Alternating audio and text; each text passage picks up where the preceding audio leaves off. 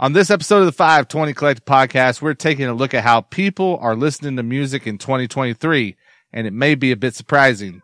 We also have the host of the YouTube channel Getting Things Dun, Jay Dunn, on the Industry Insider interview.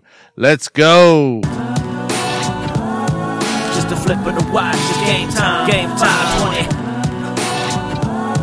Just a flip of the watch, it's game time, game time, 20.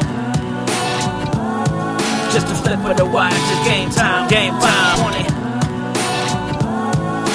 flip of the watch, it's game time, hey, game time. Message heavy, don't prime show, they not ready. Race against the time like four wheels and hands ready. Keep it steady, beat it hard and they belly. Give them ears to hear the truth in the light. Don't confetti, yeah. Message heavy, don't prime show, they not ready. Race against the time like four wheels and hands ready. Keep it steady, beat it hard and they belly. Give them ears to hear the truth in the light. Don't confetti, just the flip of the watch, it's game time, game time, time. Flip of the watch, it's game time, game time. Just the flip of the watch, it's game time. Game time. 20. Flip of the watch. It's game time. Game time. Just a flip of the watch. It's game time.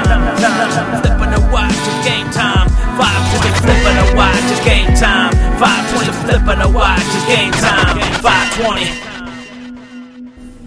All right, welcome to this month's 520 Collective Podcast. It's season five, episode one, and I got my guys Xero for Hire and KD the vessel with me. What's good, fellas? What's up? Oh, what up? Happy New Year. Yeah, man. 2023 is here. Here we are. Xero's fancy with his tea in a mug. Just a little thirsty, you know. Sure. Real all that winter man. air is just sucking all of the moisture out. Just have to. Just saying though, where can I get my zero hour coffee mug? Probably at like Kmart. Is, Kmart? if you can find a Kmart, it's probably there. Yeah, man. Indie Christian Culture, 520 Collective Podcast. You know what to do. Follow us where you follow people, but mainly 520collective.com. So make sure you tune in there. But hey, this episode is being sponsored by Eternity, who recently dropped his newest EP, Dreaming. Uh, Dreaming by Eternity is currently available on all digital music platforms.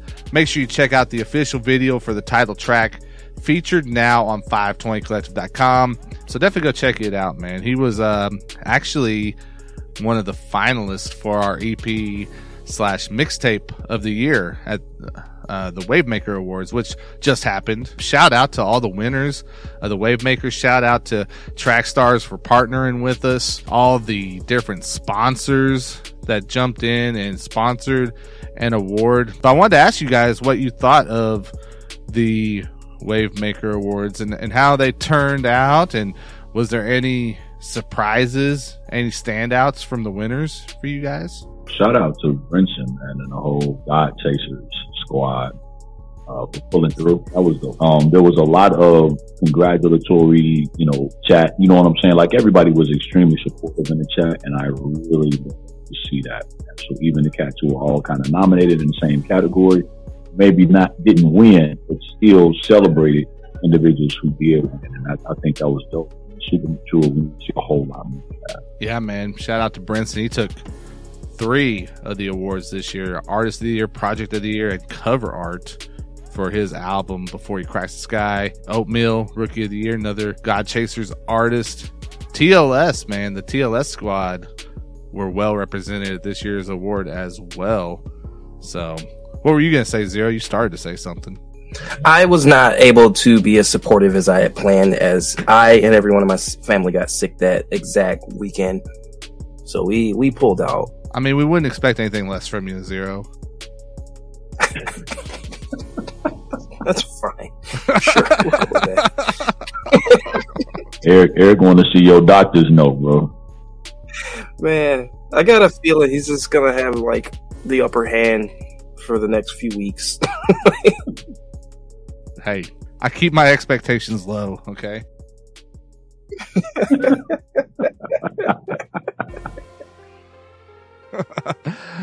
but, you know, anything else that's been going on for you guys? How, how was the new year? How, how's everything starting? Everything is in flux over here, man. We're we're getting ready to move to Arkansas, like I said. So when we're not on screen, it's just like constant.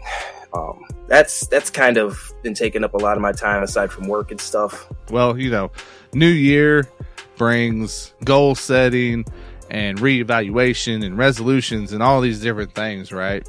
And I think for us, we're always, you know, while we're thinking about a lot of different stuff as it pertains to the culture, uh, you know, we're always keeping an eye out on what's happening music wise around here at 520 Collective. And there was some, I, can, I wish I could remember where I saw it. I saw someone pose the question Are people even still listening to playlists anymore?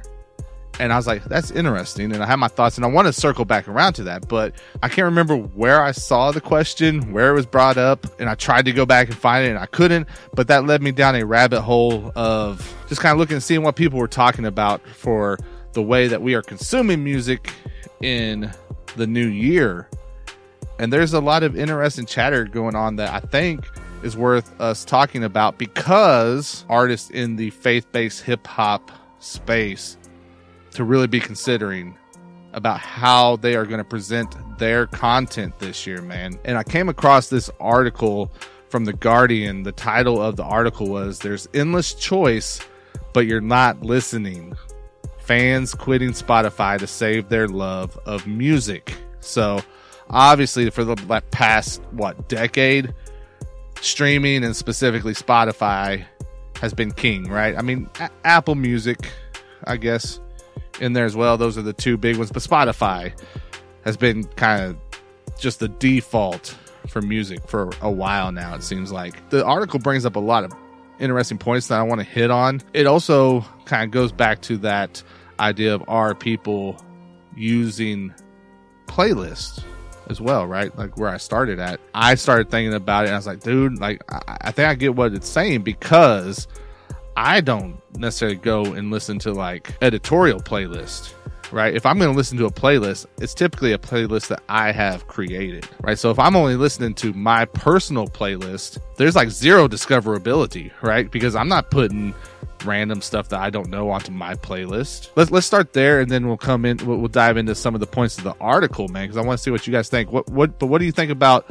The idea of playlists. I think there's been so many eggs put into that playlist basket over the last handful of years. And I feel like it's honestly changing. What do you guys think? I'm going to use the word of the year from 2022. So a lot of this has always been gaslighting. It's like, oh, this is the great new thing that you love. And every, every year we get a dozen or so record companies or radio stations are like, hey, here's 20 songs. This is what you like now. And it's like, I've always been pretty anti-establishment. I don't appreciate people just telling me like this is what you like now because it's not. That's not what I am into. I choose the music I'm into. I choose what's safe for my family, what's uh, okay for my kid, and I think having kids is a big part of that for me. There's a lot of control in my environment that I have to take seriously, being the head of the household. In that position, that's a big part of it. It's like, yeah, there's stuff that I enjoy, or hey, I remember that song, but like I can't just willy nilly let anything play in the in the car because I don't know if I have to like turn down the volume for that one lyric or that one line that might be questionable. And it's weird that I even have to say that because I mostly listen to Christian music. But even in Christian music now, you have to just like be prepared to turn it down when you got your kids in the car. So whether it's secular or Christian, like that's that's a big deal. Is like you can't have uncontrolled streams coming into your home and and say that you take it seriously if you're like living a godly life in terms of like what you provide to your family or what you allow your family into. Those are some of my thoughts to start with. I mean, there's there's deeper areas I can go, but those are the three main things. Is I feel like I'm being sold to. I, f- I feel like I can't trust the unmonitored stream and I'm a grown man. I don't want people telling me what to do. But what people don't realize is that Spotify is not great for the consumer or for the content creator. You know what I'm saying? You gotta have a gang of followers, monthly listeners. You gotta have a gang of streams. So we talk about for your favorite artists, you're not supporting them by Spotify. You know what I'm saying? Spotify in that space and in that voice this really becomes another platform. I think we're going to see a migration, and I'm sure this will be a part of our conversation as well. I think we're going to see a migration of a lot of artists. We already see some artists willing to redirect traffic to more artist supportive sites and platforms into their own websites as well. that gets into like the heart of what the uh, article was talking about, right? And it is our interaction with music, right? That's what makes listening to music and being a music fan special. You know, one thing that it said in this article is that music needs to be an experience and not just a tool to create an experience, right? So streams and with building these playlists and everything, right? People, it's like we don't really care what's going on in the song. We're trying to say what music will help set this mood for this event that I want to have. Streaming has made music throwaway and disposable because there's no true connection. That's where we're at. And, and, you know, Xero was talking about, you know, we listen to MP3s, we listen to CDs. Like, I'm still a big CD guy myself. So, MP3s, CDs, other DIY formats really grew in 2022. And it wasn't by chance, it wasn't random, and it's something that artists need to be paying attention to and get out in front of, especially in a space like Christian hip hop. You know, whenever you don't have those tangible items that you can hold in your hand, you know, that you actually own, it's easy to not be worried about it, right? To let it go and, move on to the next thing and the next thing and the next thing. But one thing that happened in 2022 is we've seen an increase of people going back to MP3s, you know, buying old iPods and, and downloading music to it. We've seen an increase in CD sales. So to, to just imagine, like, that's how sick of this system people are that they're almost willing to do anything. But here's what we're seeing though. but dude, think about this. I, I saw Big Stow talking about this on Twitter today, actually. You can get a hundred CDs printed up right now for like two bucks a CD. There are people literally out here selling those CDs for 10, 20, 30, 50 dollars. I think it is because it's almost like brand new for a lot of listeners like the, these uh, mediums. You know, getting away from streaming and turning it back into a physical connection. Yes, it's expensive maybe up front, but the return on it right now is crazy, especially compared to 20 years ago. There wasn't anyone that was going to pay $50 for a CD uh, back in 2007. Are there people paying fifty dollars for a CD now? Yeah. Unless you putting a t-shirt and, and some other stuff along with it, don't you be out here charging people no 30 40 50 dollars for it. People I You are, have to like blow yourself up right. and Listen, die like that one episode Don't of do Daffy that, Duck. man.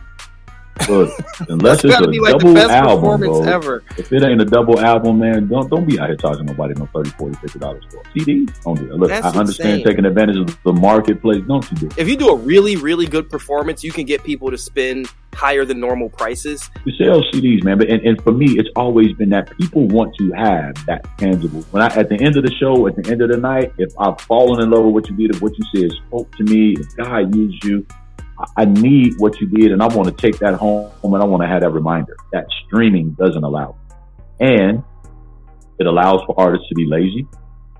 It allows for artists to be entitled. It allows for artists to even more self-absorbed. Why? Because at the end of the day, you feel as though all you got to do is put a project out. You, know, you ain't really got to market it. Get out here and put it out here, and because it's out here, you feel as though people are going to consume it. Nothing could be absolutely further uh, from the truth. and so let me throw this out there because yes, you got what you guys are saying. 100% right. You have that if you buy a physical album at a show, you've got those memories attached to it, right? But there's also something else at play here whenever you're talking about physical music. And one of the quotes that I read in this article that stood out to me was uh, this guy that they were talking to said, Hey, you know, if I don't gel with an album or an artist's work at first, I tended not to go back to it. Talking about streaming, right? Even if I don't buy your album at a show, right? If I buy it off your website, if I buy it off Amazon, if I buy it at a store, whatever, however I get that physical product, I have something in my hand that's not easy for me to just turn my back on because I can touch it. It's right there. And it's a reminder of, yo, you invested this money into it, right? Whenever you're talking about listening on Spotify, however, you, it's not that kind of connection where you're thinking, even if you're, even if you're paying a monthly cost, you know, a monthly fee to use Spotify, it doesn't register in your brain as I'm paying for this music. I'm paying for this platform, right? I'm paying for this platform that has an Right. You're endless not amount the of artist, music. You're paying the platform. Yeah. Yeah. And so I don't care. I don't have to feel like I've got to give your music a fair shot. But if I went and I bought a CD, I went and I've actually downloaded your music, whatever. I don't want to feel like I just wasted my Yeah, money. Yeah, there's no So- so let- participation let in me- creation involved in streaming. But this is the stuff that that artists need to understand because there's Let's so many of them that think that and- they and- do and not Let's have. look a little darker. Do we know whether or not music industry paid the auto industry to take CD players out? Anybody know? Do we have like any recorded conversation? whoa, Again, whoa. You gotta you gotta buy an older car to get a CD player in it, right?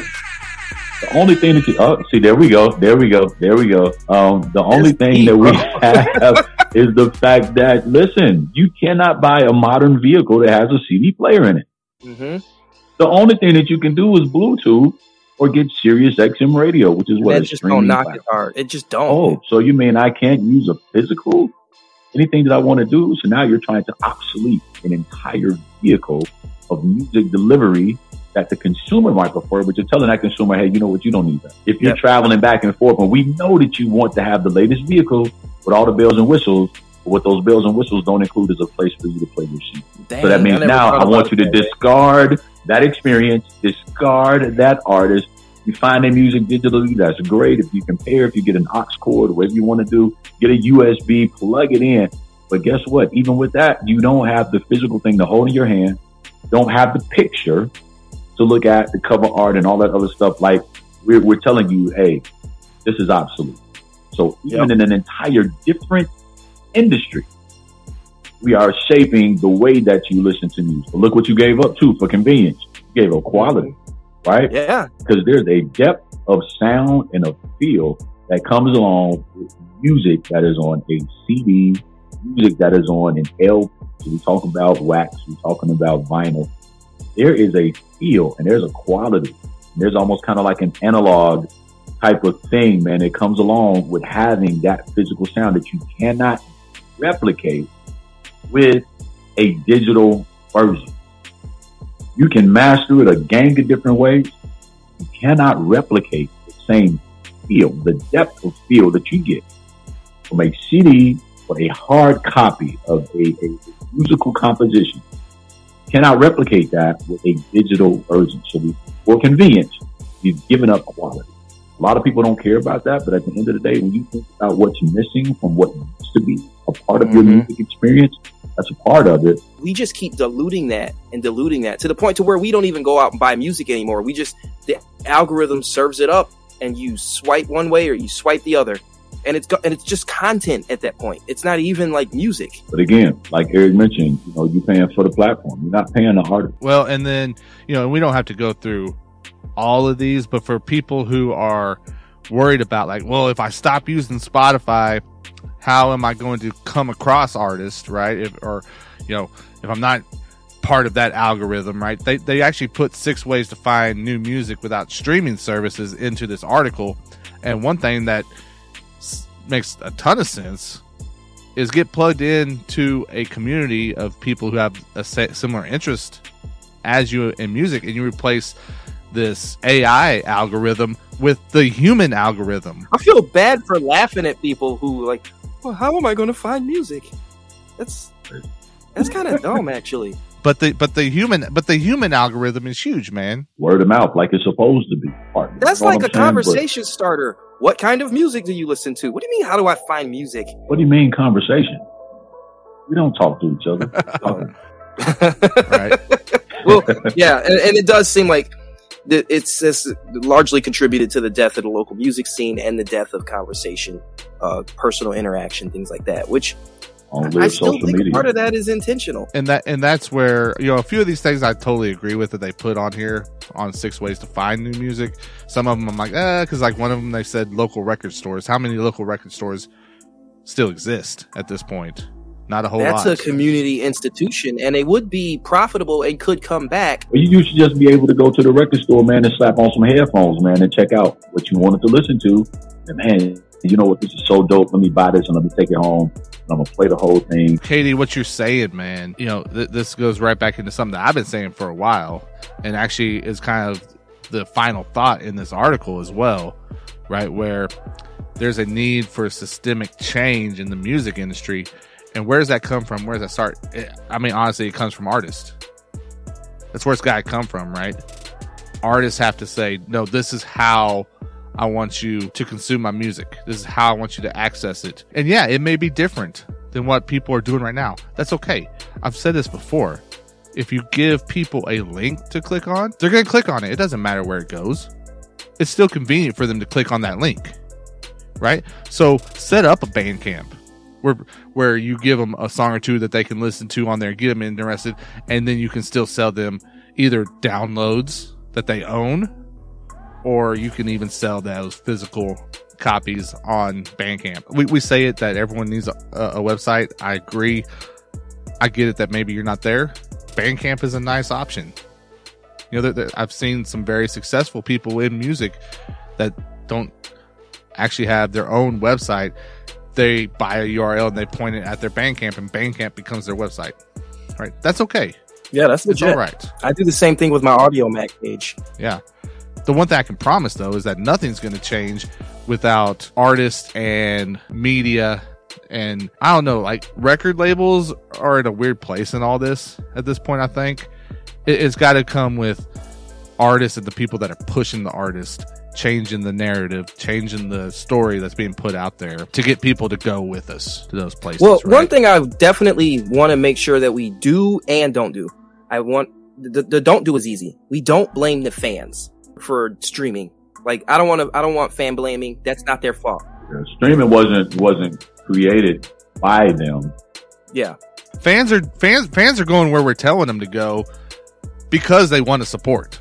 Exactly. But the artists, uh, what we don't want to do is encourage artists to keep on this path because the struggle between the record label and the streaming platform and the radio and all of this, that struggle should exist. And the only reason we're at the point that we're at is because artists have become complacent and lazy because they've been willing to trade off quality for convenience. It's easy to just throw a song up on Spotify and hope it does well, but like you're if you're a rock and roll artist, your your music is supposed to be destructive. If you're a hip hop artist, your music is supposed to be dangerous. But like a lot of these artists are neither destructive nor dangerous. They're not challenging the system and they're just going along to get along and they're wondering why they keep getting screwed every month. It's because you're not doing anything to shake it up. This, the artists have literally become the equivalent of the journalists in, in the news media industry. They just report, you know, news, the journalists just do what they're told now. They just go along with the narrative. The artists are the same way. How many numbers do I get? How many streams? What playlists am I on? Right. That's not Right. artistry. Yep. You're just helping management manage wh- what you created. So now you get to be an artist and an administrator. Do something to shake it up. It's not the, the industry in and of itself. Whatever industry you want to apply this to, has never been more cookie cutter than it is right now. Like It's sad. nobody's breaking ranks. Nobody's, and so you have, and, and, and a lot of times, so you'll have those one or two artists who do break rank and they do something different, and it seems like it. But the reason they stand out is because they're just simply not doing it like everybody else is. in Particular. Shout out to the artists, to the platforms, to the independent labels. Decided to go a different route. And to the artists, man, don't be fooled. Don't don't buy into that. No one will buy your music if you make it available in a physical way. It's just simply not true. There's people like me that that's how I prefer to listen to my music is on a CD. The numbers back it up, right? CD sales were higher in 2022 than they've been in a decade. People are looking for this connection. And when you get people connected in this way to your music, you are creating fans not only are you creating fans, but you're creating an opportunity for that higher revenue. And if you're truly saying, I want to be an artist and I want to be able to do this full time, look at the guys that are actually doing it full time, especially in Christian hip hop. They are not relying on streaming services to be able to do it full time. It's the truth, man. Whether you want to believe it or not, whether you may have to look in the mirror and realize that you bought into a lie. That's okay. It's okay. Change it. Do something different. New year, man. Let's do it different. Right? So I want to know from people listening, how are you consuming music? What's your preferred way to listen to music? You can go to 520club.com, jump in the comments for our podcast post, lesson on there. Uh, you can leave, if you're, you're watching this on YouTube, you can leave comments in uh, uh, below the video. But I want to know, how are you listening to music so that we can help artists see, oh, wait, there is a different way and a better way for me to do this, right? And man, let's get back to being actual, like, what's the word I'm looking for? Let's be true appreciators of music as fans as well, right? I, I think we've lost some of that appreciation. Well, we've lost some of that appreciation, you know? Um, it just is something that's just there. We, we need to look for, we need it to be special to us as well. And finding ways to actually tie ourselves to it, like own actually owning the music, it plays a big factor in doing that. So, so let us know how you're listening to music out in 2023, how you want to listen to it. Do you want to get back into a, a particular medium when it comes to your music experience? Uh, I, I want to know, man. I'm interested to see that. But make sure you stick around after the break.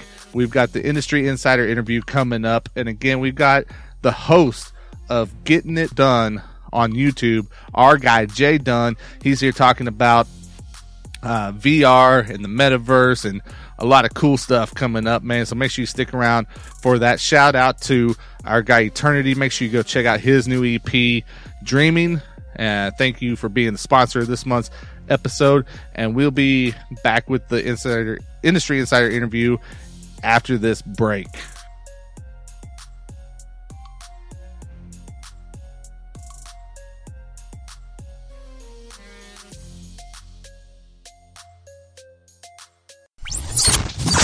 Welcome to this month's Industry Insider interview brought to you officially by bookkeeper247.com. What's up, and welcome to the Industry Insider interview here on the 520 Collective podcast. As always, we are being sponsored by the Bookkeeper 24 7. Check them out at tbk247.com. And joining me on the 520 Collective phone line right now, uh, my dude, JDun, is in the building. What's good, man? Man, I am just excited to be with the fam, man. It's been a long time coming to finally be on the podcast, man. I don't, I don't know what's up with that. We're gonna talk about it another time. Man. I don't know what, I, I should, I should have been on this. I'm playing with you, man. I'm just excited, brother. Uh, you know, Rapture Ready Productions has always been a big fan of 520 Collective and what you guys have been doing. We're basically family for years. Uh, so I'm just excited, man, to be on this podcast and uh, just talking about what's going on in our space, man. You know, you're not lying, dude. So for for those who who don't know, JDun and I, you know, we got connected through the the Christian hip hop space, and like you say, you mentioned Rapture Ready Productions. So uh, that's your label. Like, give us give give the people who may not know just a little rundown, a little history uh, of Rapture Ready and what uh, y'all been doing with that. Yeah, man. Uh, Ready Productions. Real quick mission statements, real simple. Equip, uplift, and shift Christian culture through various media outlets. And that's what we've been doing for the last six years of operation. Uh, we launched in 2016 officially around April 7th.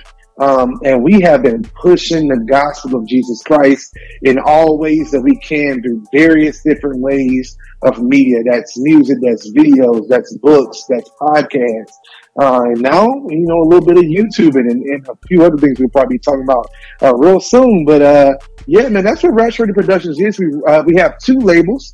Uh, we have the one Rapture Productions, which we, we call headquarters. That's South here in Baton Rouge, Louisiana, and then we have the amazing uh, opportunity we had to launch Rapture Ready North. Uh, shout out to a, a, alumni, a person who's been pushed on this on 520 a lot. BRM, my brother, man, he um he runs Rapture Ready North, CEO of Rapture Ready uh, North. So he's uh, based in Chicago. So we actually have two uh, labels that we are actively pushing with almost close to 14, 15 artists as a whole.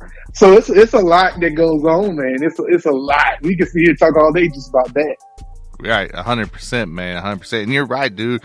Like, I, you know, I'll take the blame a little bit. It's, it's been it's been a long time coming getting you on here, man. But uh, yeah, you know, man. you know, I mean, all, all all things in due time, right? All things in due time. Oh so, yeah, I think this is the perfect time, especially for what we'll be probably going to be talking about today, for sure. Obviously, kind of the one thing that is sort of new for you, and the thing that you have going on is you're the, the host of Getting Things Dun on YouTube.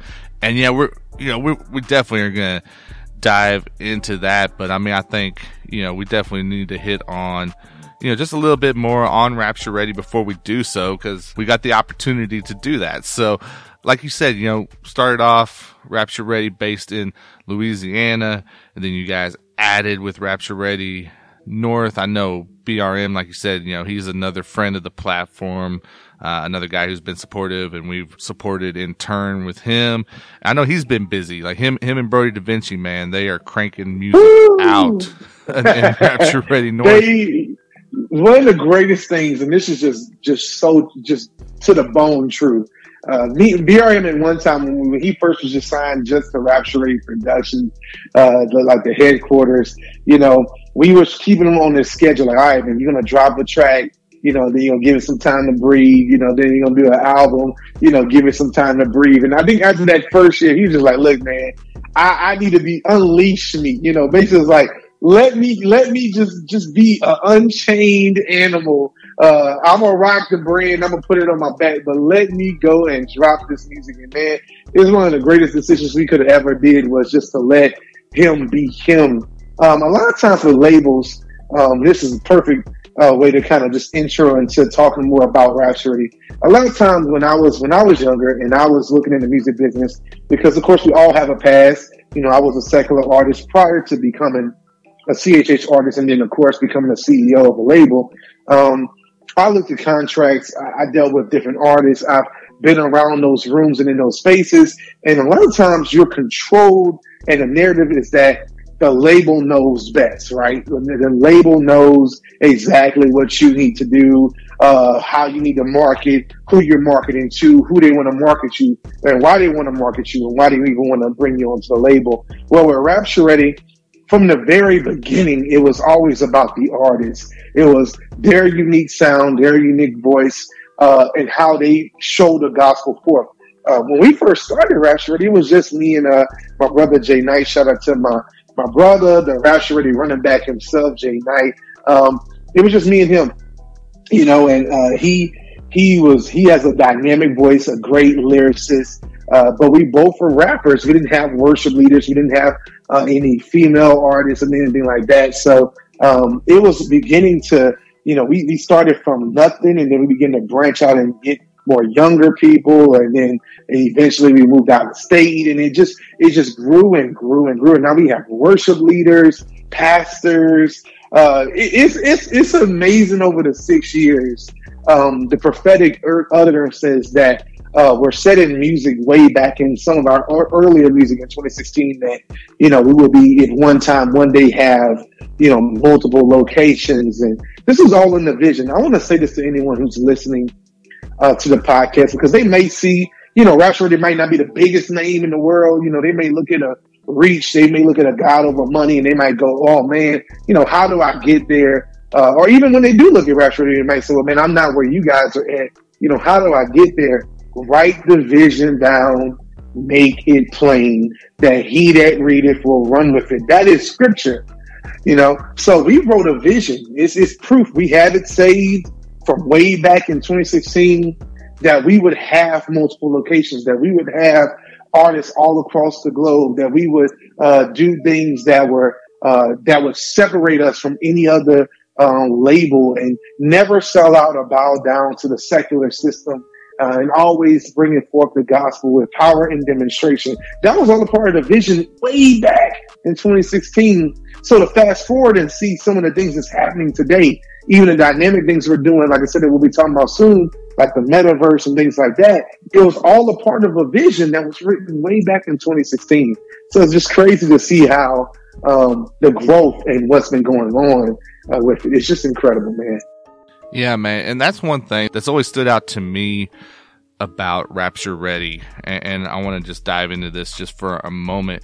It's not that Rapture Ready has grown up to that same level as like a Reach Records yet. But I think one thing that is maybe kind of unique for the Christian hip hop space is you do have some, a, a, handful of these kind of bigger labels, right? So that's like a reflection of what you see in mainstream hip hop, mainstream music.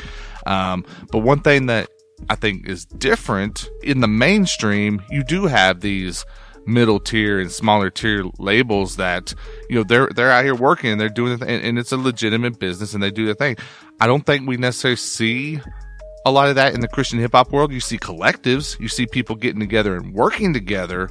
Say that. Say that. And establishing these middle tier labels that are running a business. We don't have a lot of that, but we have Rapture Ready. Is that part of when you hear people talk about where they think CHH should be? Could this be a part of, well, this is maybe why we're not there yet because we're missing some, you know, this step right here. I don't know. What, what, what do you I, think? I, I, I think that's a perfect thing you just said. Um, here's the thing. I used to want to be, you know, of course, every CHH artist. Come on, show of hands and listen to this podcast. Show of hands. Uh, who didn't want to be signed? Who who who doesn't want to be at when they're at the peak or trying to be in a CHH game? Who doesn't want to be signed to Reach? Who doesn't want to be signed to a God Over Money type label? Come on, like that's like the two top tier, you know, labels. Of course, there's some outlanders like you know Derek Minor. There's some KBs, of course, like he's phenomenal uh, and what he's doing with HCA. But it's like at the end of the day, you know, everybody shoots for that. But we, I want to say roughly about 2018, we started to realize our calling is not to be a reach, not not what reach is as it is it stands today.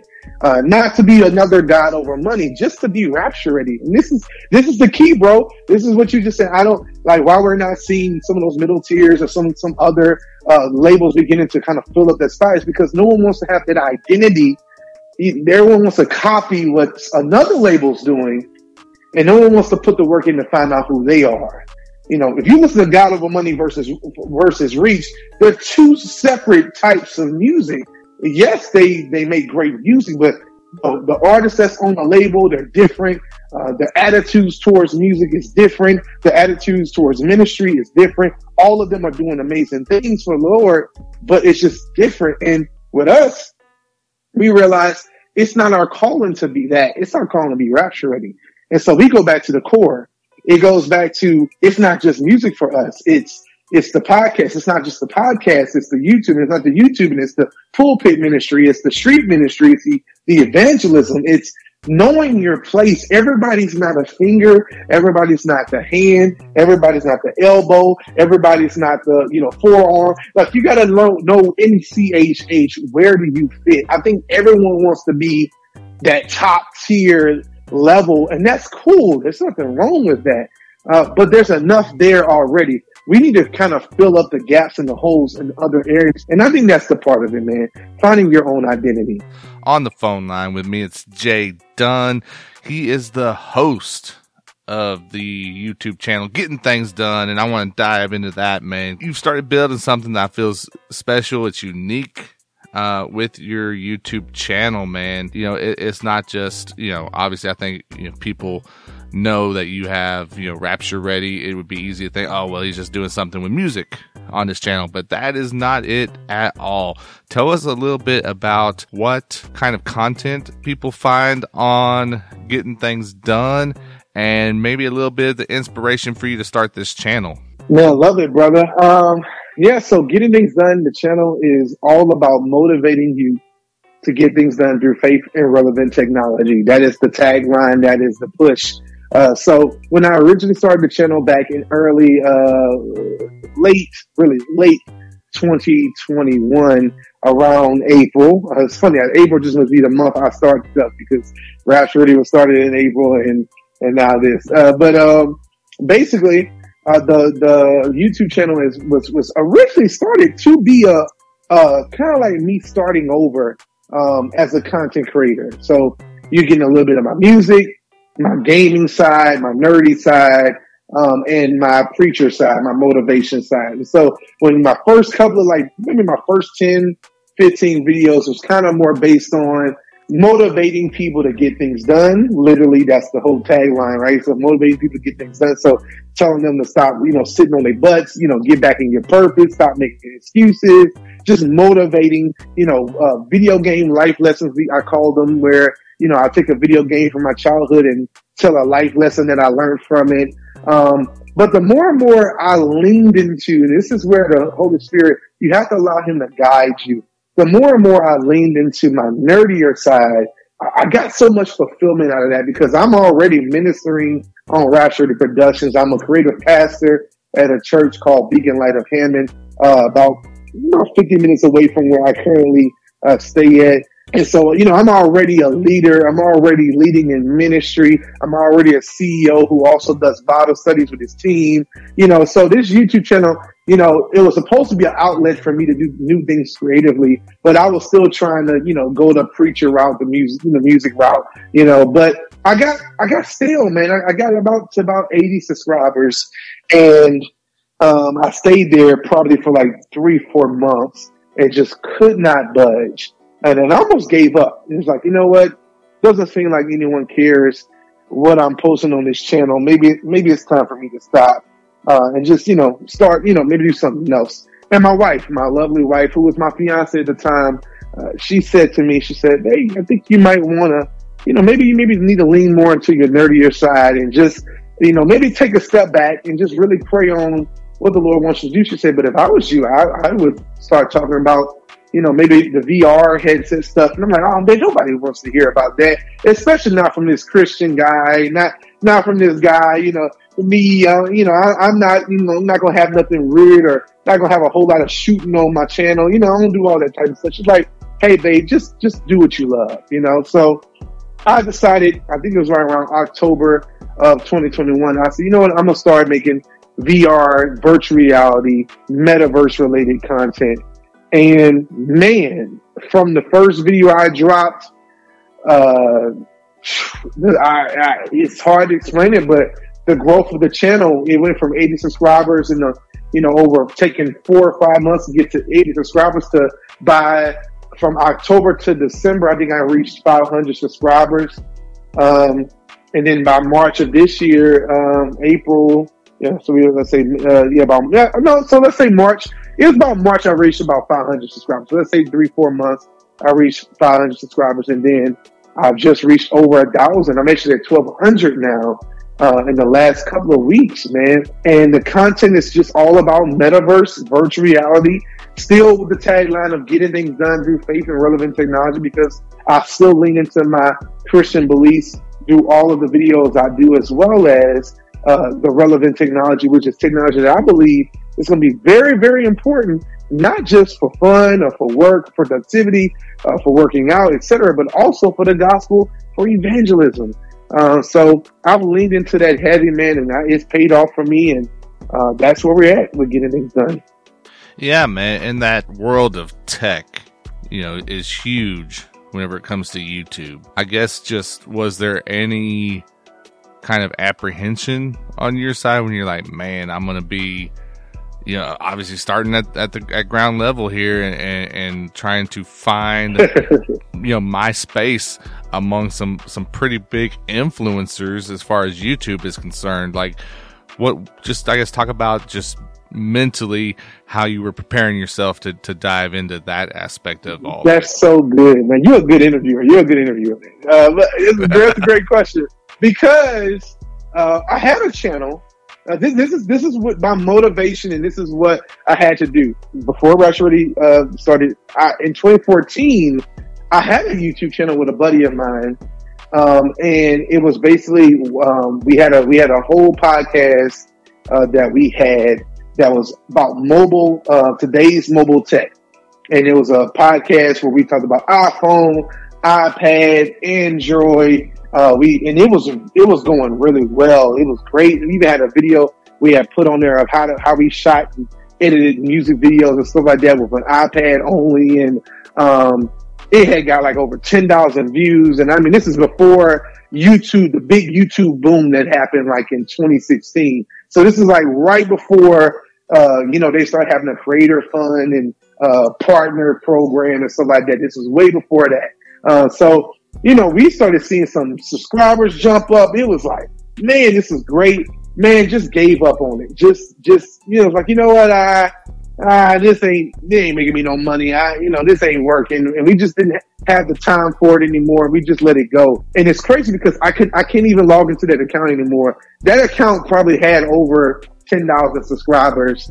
Uh, but unfortunately, uh, YouTube purged the account, uh, because number one, it was a paid for Google account and we had stopped paying for it. And number two, right around 2018, 2019, YouTube did like this big push to get rid of like dormant YouTube channels. And at the time, I wasn't even focused. You know, I was on Rapture Ready. I wasn't even thinking about anything dealing with YouTube when it came down to tech and anything like that. So I just let it go. It just left, you know. And so when I started, you know, when I started Getting Things Dun, I kind of went back and tried to find it and I could not find today's mobile tech. There's no remnant of it. So imagine this is before the, if you know the MKBHD, which is a huge tech influencer.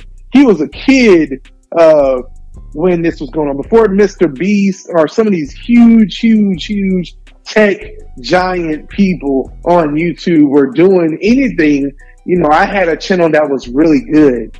Uh, and I let it go, man, simply because of he say, she say, or, or man, it ain't, uh, someone tell me, oh, that's not godly, or, uh, man, you know, I don't think you're going to go anywhere with that. And I believe the hype, man, and I, I just didn't go forth with it.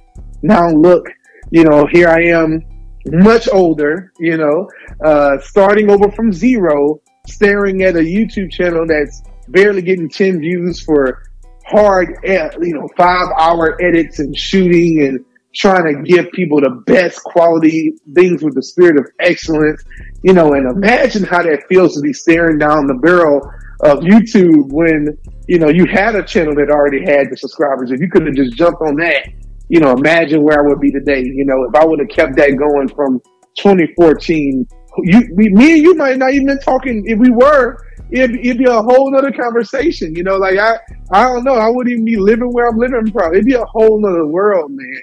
But I believe the Lord, even though I might have dropped the ball, even though I might have had a glimpse of what I should have been in, maybe it just wasn't the appointed time. And so I had to accept that. I had to accept the biggest thing is so it's not for me worrying about man, all these other people. It was really my competition has always been me. It's always been me. I already had done it. I just stopped. So my, my fear was, can I not stay consistent in this long enough to see it pay off? Man, I've been doing this YouTube channel now for a year and a few months now.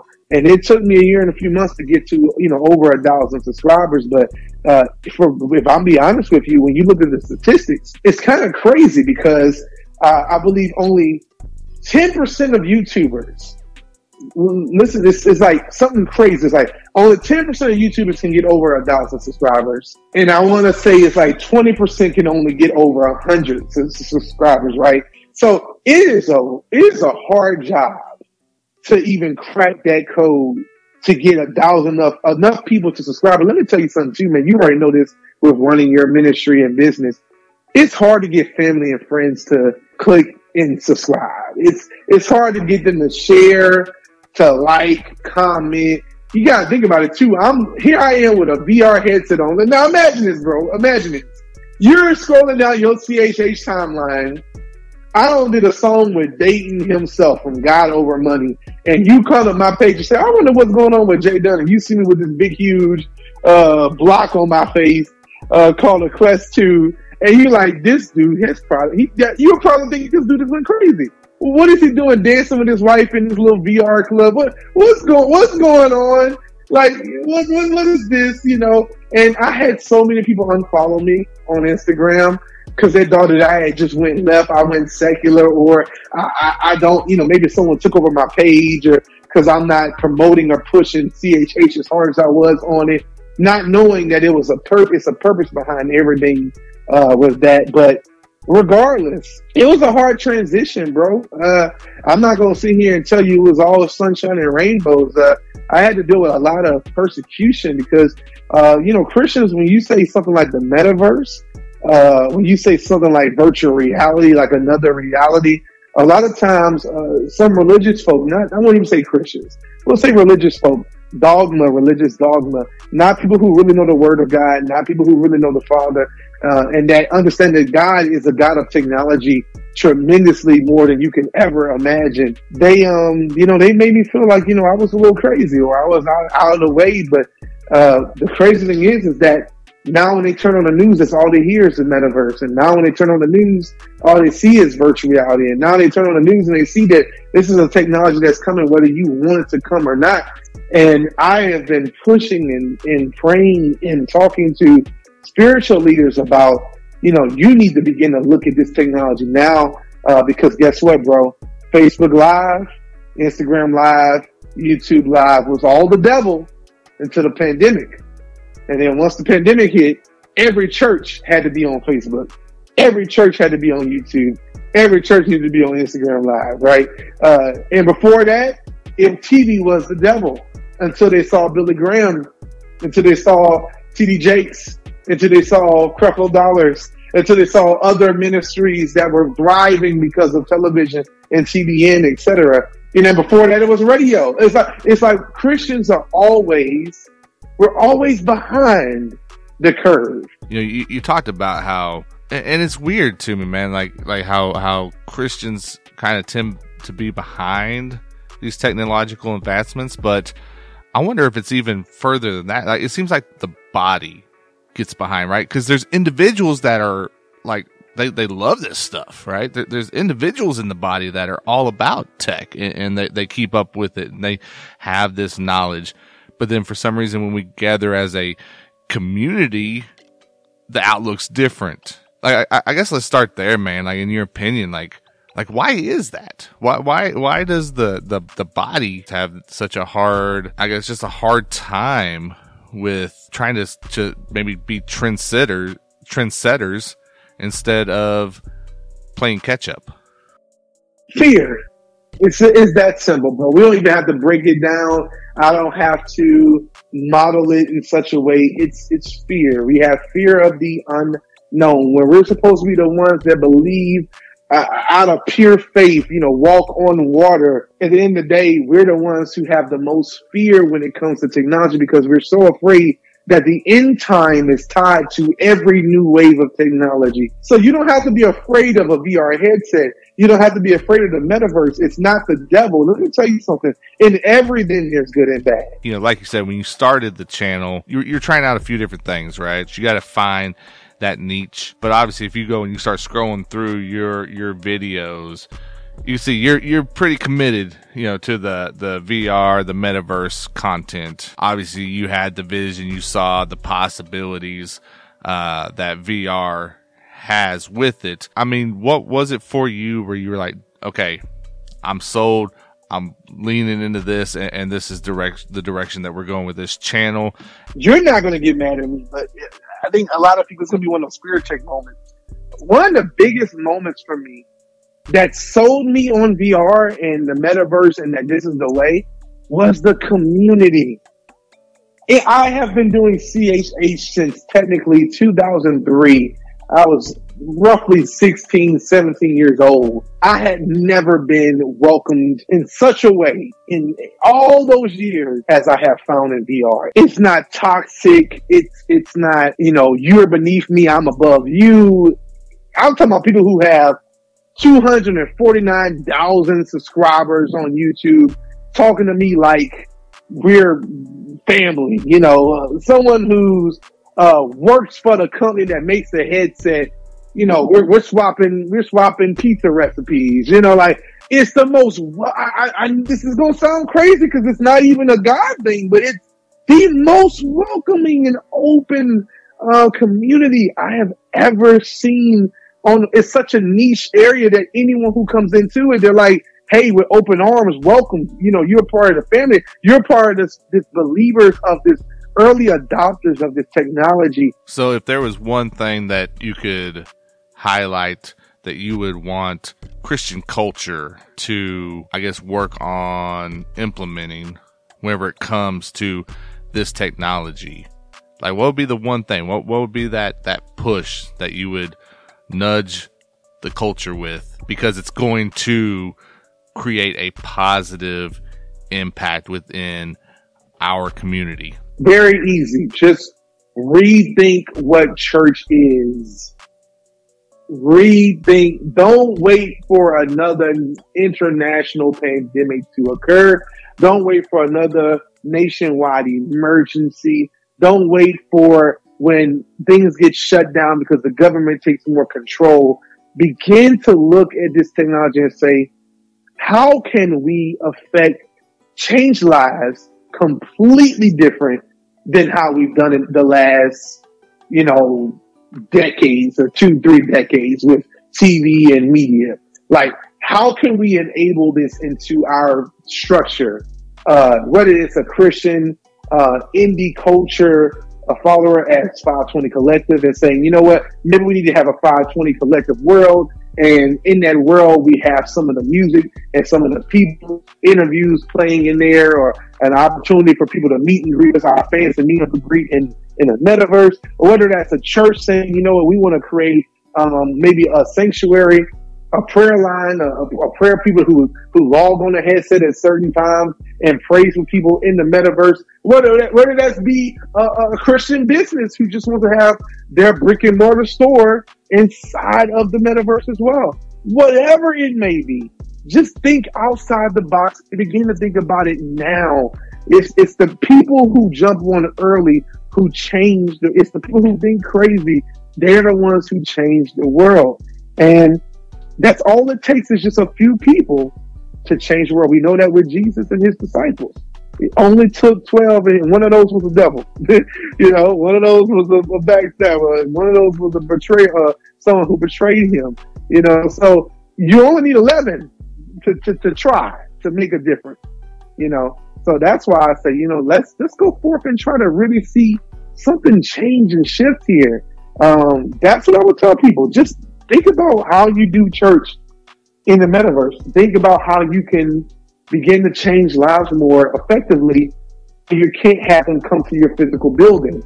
You know, the only way we can touch people with the, the gospel of Jesus Christ is when they're physically in our building. And I think we miss it. You know, the Bible has changed my life. You know, the Word of God has changed my life. But I've never went to Israel. I've never set foot um, on Calvary's Hill. I've never uh, been near the site of Jesus's tomb uh, where he was resurrected from. You know, but I know He's real, and I know He exists. Just like the stories of Moses. I've never been to Egypt, but I know uh, the Red Sea and, and, and what had to happen and transpire there. So I don't have to physically be there to believe it. You know, that's the whole game. Yeah, man. So, all right, break it down for us, man. Where where did give, give us the details on the channel, man? Where do people tune in? What's the schedule like there? All, all that good stuff. Yeah, man. So it's youtube.com forward slash Getting Things Dun. That's really simple. Um, Getting Things Dun on YouTube. If you just search it, Getting Things Dun, that's D U N. Um, but that's where you can find me. You can also find me on Instagram, Facebook, uh, Twitter at JDunRRP. Uh, but basically the schedule is I, I, upload videos weekly, whether that's on YouTube, TikTok, Instagram, or uh, Facebook. And I'm always dropping little nuggets on my social media. So I would say follow me everywhere you can. Most of the time I try to mirror my social media. So of course, if I put something on Twitter, then it'll be on my Instagram, it'll be on my TikTok. But sometimes there is a you know change. But if you want to keep up with the most most relevant information, definitely follow me on Instagram at, at JDunRRP.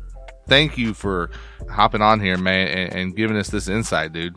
Yeah, my my pleasure, bro. Believe me when I tell you, uh, it has been an honor to be on the podcast with you guys, and um, just just to spread the positivity uh, and the love for the VR metaverse space, as well as just going through the history lesson of Ratchet man. I, you know, I love it, man. So, uh, shout out to everything you guys are doing at 520 Collective and what the, the Lord is constantly going to, you know, yield for for both of us as we begin to continue to build what the kingdom looks like going forward.